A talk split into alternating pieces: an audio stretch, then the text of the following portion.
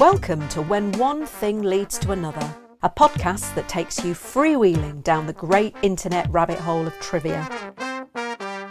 Each week, we pick a starting point, and then who knows where all the twists, turns, and tangents will take us. But we'll be sure to unearth a treasure trove of frivolous facts that will be as fascinating as they are, well, useless. When One Thing Leads to Another is produced and presented by us, Helen and Bill Rich. Our theme music is by Justin Mitchell. This is episode 14. Picasso. Well, yesterday we started to create our gallery wall, didn't we? We did indeed. Which is all the rage and possibly cliched and ever so slightly pretentious, which uh, I quite like. Yeah, a little bit. And one of the pictures we have on our gallery wall is by Pablo Picasso. It is indeed. So I thought I would kick this week's episode off with um, an interesting fact about Picasso. Okay. And the first thing that jumped out was the fact that Picasso was baptized with 23 names. Were they Catholic, perhaps? They were indeed. I'm now going to give you his full name. Take a deep breath. Here it comes. Can you do it in the style of the Beautiful South song for whoever? Pablo Diego, Jose Francisco, Di Paola Juan, Machino Maria de los Remedios, Cipriano de la Santísima Trinidad Martir Patrizio Clito Ruiz y, y Picasso. Wow, that was very good. Thank you very much. On a side note, just quickly, I googled what is the world record for the longest name. Oh, yeah. Yeah, and I found out that it belonged to a German chap born in 1914. He only died in 1997, and his name was. Are you ready for this? Hmm. Go on then. He was German, so Do it like you're in Hello Hello. no, that would be too reductive. Here we go. Ready? Go on. Adolf, Blaine, Charles, David, Earl, Frederick, Gerald, Hubert, Irvin, John, Kenneth, Lloyd, Martin, Nero, Oliver, Paul, Quincy, Randolph, Sherman, Thomas, Uncas, Victor, William, Xerxes, Mm. Xerxes. Xerxes, Yancey's Zeus, and his final name contains 597 letters. So I'm not going to do all of it, but it begins Wolfenschlägersteinhausenbergerdorf. 597 letters. That's the longest name that's ever been recorded according to the Guinness Book of Records. So if we thought that uh, old Pablo Picasso's was Yeah. unnecessarily long, Yeah. try and be old. Uh, well, I won't say his name again because it's going to take too no, long. exactly. We haven't got all day. Anyway, let's get back to Picasso. Yeah. Um, he was famously born in Malaga in Spain in 1881, and during his life, he lived in a, a number of different places, most famously Barcelona and Paris, of course. Now, I found this rather interesting. In Paris in 1911, when Picasso was living there, Leonardo da Vinci's Mona Lisa was stolen from the Louvre. Oh. And during their investigations, the police questioned a man called Guillermo Apollinaire. Now, Apollinaire had previously received stolen paintings. That's why the police came a knocking. And Apollinaire tipped the cops off that his good friend Pablo Picasso was responsible for the theft. Oh. Because he'd sold on stolen paintings to Picasso in the past. Oh. Yeah, so the old cops went and detained old Pablo for questioning, where of course he denied any involvement at all. But he had previously, that's a fact, is it, that he had previously received stolen paintings from his mate? Well, um, this is the claim by Apollinaire. Right. And it was only two years later that it was discovered that an employee of the Louvre, a bloke called Vincenzo Perugia, who was an Italian security guard, was responsible for lifting the masterpiece. Oh, so Picasso had nothing to do with it. So it had nothing to do with it. There's still this sort of enduring Mm. um, Conspiracy. conspiracy that he had some sort of involvement, but no, this this this guy was banged to rights. so they found it. Did he have it? Yeah, he actually stored it for two years in his little flat. Two years. Can yeah. you imagine in your li- tiny little flat Yeah. having the Mona Lisa sitting there for two years? Exactly right. What must people thought when they came around to visit? Maybe he didn't have any visitors. I think he probably kept that pretty stum, to be perfectly honest. Anyway, the reason he claims that he stole it was because he felt that it belonged back in Italy, the home Yes. of Da Vinci, Yeah. of course. Yeah. Um, and so he, after a couple of years, he managed to get it back to Italy, and Oh, he, wow. he tried to sell it to uh, an art dealer. At which point, he was then nicked. Right. Wow, that's amazing. He managed to get it back to Italy Yeah. unseen. Yeah, yeah. And he served seven months Hmm. of a one year and 15 day prison sentence, I think Right. it was, um, which sounds lenient, and it was perhaps because the Italian justice system felt Yeah. that uh, old Vincenzo Perugia. He had good intentions. He had good intentions and was a good patriot and was Yeah. simply trying to bring back home the Yeah. Mona Lisa. Yeah. La Gioconda. Very good. Talking of uh, Leonardo da Vinci, the Renaissance master, Of course. uh, I I found out he was vegetarian Right. and concerned about animal welfare. okay. Apparently, Nice he- guy. Yeah, apparently he used to buy caged birds just Oh. so he could release them, Oh. which seems a Okay. little bit counterproductive because you're buying into a system that you don't agree with. Do you know what I mean? Yeah, wow, you're being a bit smarter than old Leonardo da yeah, uh, Vinci. I, I just think that's a bit silly. But anyway, uh, how many paintings would you guess that Da Vinci painted? oh, good question. Um, Bearing in mind, we you know we previously talked about Vincent van Gogh, and he was pretty prolific, and wasn't he? he did hundreds and hundreds. Yeah. I'll guess uh, 100. Only 15 are attributed to him. 15? Yeah, only 15 are attributed to him. Oh, wow. Yeah, yeah. Um, he was a good singer, according to people who knew him. Okay. And he could play the lyre and the flute. And he invented an organ viola harpsichord instrument Right. that didn't get past the design stage, but it was eventually built in 2013 by Polish instrument maker Sławomir Zabryski. Right. I found a snippet of it being played.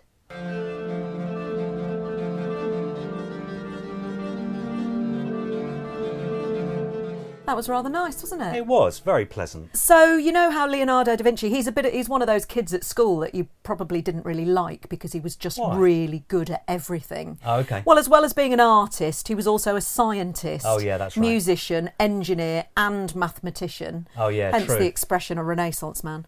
Or maybe, as he was called at school, a bit of a git. Or a jack of all trades, master of none. Yeah.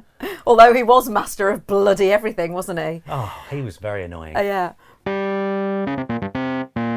Right, just rewinding back to old Pablo Picasso where we started and the fact that he was born in Malaga, I was Mm. Googling other famous Malagayans, which is what I'd like to think people from Malaga are called, but I have no idea if that's uh, true or not. And I found that old Antonio Banderas was born there Oh, and yes. comes from there. And I found something interesting about old Antonio. on. Did you know that in 2015 he lived in Cobham in Surrey? Oh. in the UK of all places, and went to Central St Martin's College in London to study fashion design. What? Oh Yeah. my gosh, can you imagine being on the same course as Antonio Banderas? I know. I wouldn't get any work done. No, quite. And now I cannot, for the life of me, find out what degree he got or if he indeed graduated at all.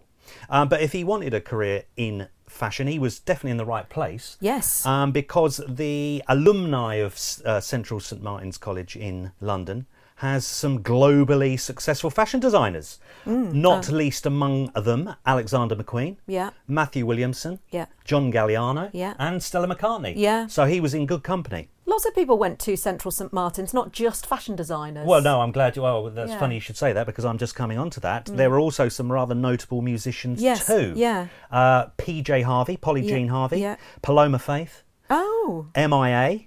Oh, yeah. or Mia. I Yeah. never quite know what to say there. Yeah. And of course, famously, I would say Jarvis Cocker yes. uh, from Pulp, and Yeah. of course, we all remember. Common people, where he name checks the college, doesn't, does. doesn't he? Yeah. She came Came from, from Greece, Greece, She had yeah, a thirst for for knowledge. knowledge. She studied sculpture at At St Martin's, College. That's, where, I caught her eye. and there was a documentary about the song Common People and how Jarvis and Pulp came to uh, make it on the BBC in 2006. Um, and someone has actually posted it on YouTube, so it can be watched even to this day. The, um, the researchers, the BBC researchers, attempted to track down the Greek girl mentioned in the lyrics, Oh. um, but failed to find her. Um, and then many years later, I'm reading here, um, many years later, in 2015, a Greek newspaper claimed they had finally tracked her down Oh.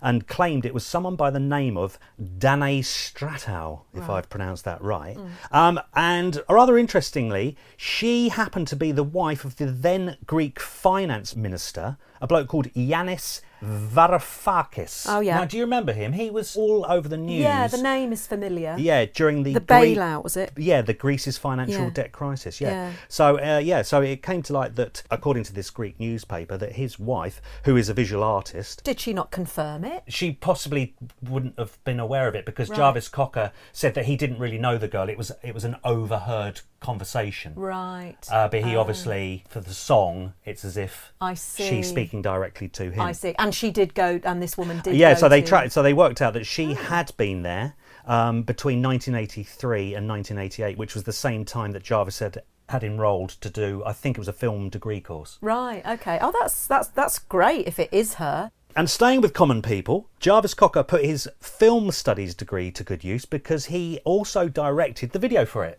And I was digging around there and I found out something rather interesting that one of the girls who's dancing in the background when the band are performing the song Mm. Yeah. was none other than Keely Hawes. Keely Hall. Keely Hawes, her off of Line of Duty. Keely Hawes. I was just um, doing a bit of research on her. She appears Yeah. in a few pop videos. Oh, right. Yeah, including Suede's Saturday Night. She's a Oh, yeah. star by James. Oh, right, And okay. Marvelous by the Lightning Seed. So she was Oh, the blimey. she was the 90s go-to pop video girl. She certainly Evidently. sounds like it. Wow, that's a lot, isn't it? Yeah, she went to the famous Sylvia Young Stage School Oh, yes, okay. and was close pals with Emma Bunton, aka Baby Spice. Ah, the Baby Spice. Yeah. Off of the Spice Girls. Off of the Spice Girls. Talking of the Spice Girls, Why not? Baby Spice Emma Bunton wasn't included in the original lineup. Did you know? I didn't know that, no. Yeah, she was. Um, it was an, there was another singer called Michelle Stevenson. Oh, who, right. Yeah, who was either sacked by their management for not being committed enough or left the band to spend time with her ill mother, depending on whose story you believe. Oh, okay. But either way, I wonder does she um, kick herself? I don't imagine she has quite the same bank balance as Emma Bunton. No, does that, she? that's got to be a difficult thing to come to terms with, ha- hasn't it? Phew, I would think so, yeah. Or maybe, I guess, depending on your priorities in life, maybe sh- she's relieved. I don't know, but Who knows? Yeah. Only 400, that seems like such a small number, but 400 hopefuls responded to the ad placed by Heart Management to audition for an all female singing group. Okay. It's funny, isn't it? Because if you think about, you know, the X Factor and the thousands and thousands of people that queue up to audition for that. But I guess back in the 90s, this was early days. Yeah, okay. And it was a bit, um, 400, actually, you had you had better than a 1 in 100 chance. yeah, then. it's not not actually um, that many people. And um, did you know that they weren't originally called the Spice Girls? Oh, right. Yeah, the, the band name was originally Touch. Touch. Yeah. Mm. And they recorded a song called Sugar and Spice, which remains unreleased, Okay. um, but took their name from it. And the five of them lived in a semi in Maidenhead, You of just all said places. semi. I did, yeah. The Spice Girls are the biggest selling female group of all time, outselling the Supremes by quite a margin. Just going back, if I may, from my earlier discovery that Keely Hawes appears in the video for Common Yeah. People by Pulp, uh, she famously starred in, as we mentioned, Line of Duty. Yeah. And I found something mildly interesting about that, if I Okay. may be so bold. Now, you will remember the character called Matthew Cotton. Who Yeah, was nicknamed Dot? Dot. Yeah. That's right, Dot Cotton after the EastEnders character. Well, I've read here on the old internet that in the original script, the character's name was Matthew Windsor, Mm. Oh. and he was going to be called Babs. Oh, that is brilliant. Actually, I remember being surprised to learn that Martin Compston, you know, who plays the role of Steve Arnott, yeah. that he's Scottish. Oh yeah, yeah. That was a surprise. Yeah. Yeah, and has a broad Glaswegian accent. Because his English accent's His- really good. His London accent Yeah. is very good. Yeah. Well, it also su- supposedly surprised a lot of the filming crew too in the first series because Compton spoke in his London accent on set during the whole shoot, not just in his scenes. Oh, Bit- right, Bit, okay. method, bit Stanislavski there. Um, that's probably why he's so good at it. Unlike famously Dick Van Dyke in Mary Poppins. Oh, Poor old Dick Van Dyke, he's taken a lot of stick for that accent, hasn't he? And despite a long and illustrious career, it's probably the thing he's best known for in this country, at least. I isn't would it? say so. Yeah, yeah, and yeah. will be remembered for. He has said that he was completely unaware during the shoot that anything was wrong with his Cockney accent. I was working with an entirely English cast and nobody said a word, not even Julie Andrews, and nobody said I needed to work on it, so I thought I was all right. Bless him. He was probably thinking, I'm really nailing this Cockney business. Yeah. Even at the age of 91, poor old Dick was at the BAFTAs and still apologising for what he called, quote, the most atrocious Cockney accent in the history of cinema. Dear old Dick. Yeah. Okay, well, the whole Dick Van Dyke in Mary Poppins has uh, prompted me to delve into the world of terrible accents Oh. in cinematic history. Oh, great. Well, there's plenty of them. There's plenty of them. It's something of a bugbear in our house, oh, I would. don't get me started. Don't get you started on it, all right, Lee? Just park it right there. Yeah. And there are some real stinkers. Uh, Yes, there uh, are. There are. Not least Kevin Costner and Russell Crowe trying to do a sort of Oh, yeah. Nottinghamshire accent Yeah. in their respective Robin Hood. Robin Hood movies. Oh, yeah. Russell Crowe's was c- comedic. Yeah, but a real surpriser and an absolute stinker Hmm. um, I found uh, of Al Pacino, of all people, Okay. who tries to do a London accent in a film called, a little known film called The Local Stigmatic. Oh. Yeah, yeah, yeah. Never heard of it. Now I hate to criticise Al Pacino because I'm, you know, I'm a big fan of his work, you know. Um, but wow, just get a load of this. Look, Ray. He got me by the elbow. See, Ray? Messing about. Moving the flesh about on it. That is dog shit. Rewinding back to um, Dick's iffy accent in Mary Poppins, can you tell me who wrote the book on which the Oh. films and stage show were based? Well, knowing my utter lack of literary knowledge, I don't know. Okay, well, it's P.L. Travers. P.L. Travers. And Okay. I, I did a little digging around and found some interesting facts about her. Okay. For a start, she wasn't particularly enthralled with the film adaptation. And I've Right. read she actually cried when she first saw it. Oh, tough review. Yeah, um, her upset was caused by the animation scenes, which I thought were lovely, Oh, which she had requested be removed. you're kidding. That's they're the best scenes of the blooming movie. Yeah, but Disney told her there was no time, so they stayed in. And surprisingly, though, she said that Dick Van Dyke's Cockney accent, quote, is really not too bad. so I, Uh, do she you know, may, I'm really questioning her judgment. yeah, she may be a, a great author and has written a really good story, but her opinion on accents and film Yeah, we is can uh, uh, not particularly great. we can put those to one side, can't we? And there's a few newspaper articles that don't paint a particularly nice picture of P.L. Travers, especially relating to her adoption of a relative's son and Right. rejecting his twin. Oh, Yeah, and the songwriters for Mary Poppins, the Sherman brothers, described Travers as a hellcat. oh dear. Okay. Yeah, controv. So you mentioned there the Sherman brothers who wrote Yeah. the music for Mary Poppins. They were Robert and Richard Sherman. Yeah. And they wrote more film musical song scores than any other songwriting team in film history. Oh, right, okay. Yeah, so as well as Mary Poppins, they also wrote the songs uh, in Chitty Chitty Bang Bang, The Jungle Book, The Aristocats, and Bed Knobs and Broomsticks, Ah. Right, or whatever it was, yeah. am- among many, many others. Yeah, so they're very prolific, but I found an absolutely astonishing fact about them. Okay. Um, according to Time magazine, their song, It's a Small World After All, is the most publicly performed song of all time, and yet I've never heard of it. What on earth, Where is Now, it from? It's the, a song that's performed on a theme park ride of the same name that are in all Disney worlds and Disneylands or whatever they're called. Oh, and is it, is it, so is it played over and over again? Exactly right. Ah. yeah, so the Sherman brothers were commissioned by Walt Disney to write a song for a Disney theme ride at Right. the 1964 New York World Fair. And from that, the theme ride has since been adopted by the six Disney theme resorts around the world. So, Time magazine did some maths to work out how many times the song had been played by its 50th anniversary back in 2014. And they worked out that the song is played on a sort of continuous loop every day for however many hours each resort is open and came up with the figure of 50 million Oh, plays. wow. And it has since been worked out that it is played every second of every day somewhere in the world.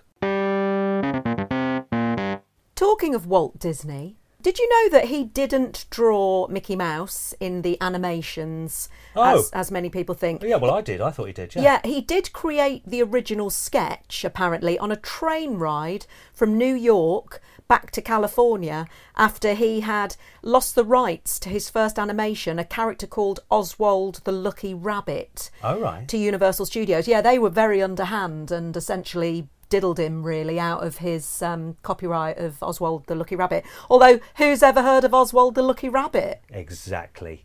And he was feeling all dejected and sketched Mickey Mouse. And then he gave the sketch to a bloke by the name of Oob Iwerks to draw. And Oob became Mickey Mouse's drawer. Okay. However, Walt did originally voice Mickey Mouse. ah, He created the whole falsetto, oh, you know, I, I can't do it. that was not a great impression. Hey, Minnie! That's Is that better. right? Yeah. Yeah, that's more Yeah, right. he created that whole falsetto voice thing. And when Mickey Mouse took off, Walt became too busy to do the voicing. Okay. So in 1946, it was passed on to a chap called Jimmy MacDonald, Right. who voiced Mickey for 31 years. Yeah. And after Jimmy, uh, a guy called Wayne Anthony Olwyn took on Mickey's voice. And in a gloriously Disney esque plot, Go on. Wayne married a woman called Russie Taylor who voiced Minnie Mouse. And they lived happily ever after. Ah.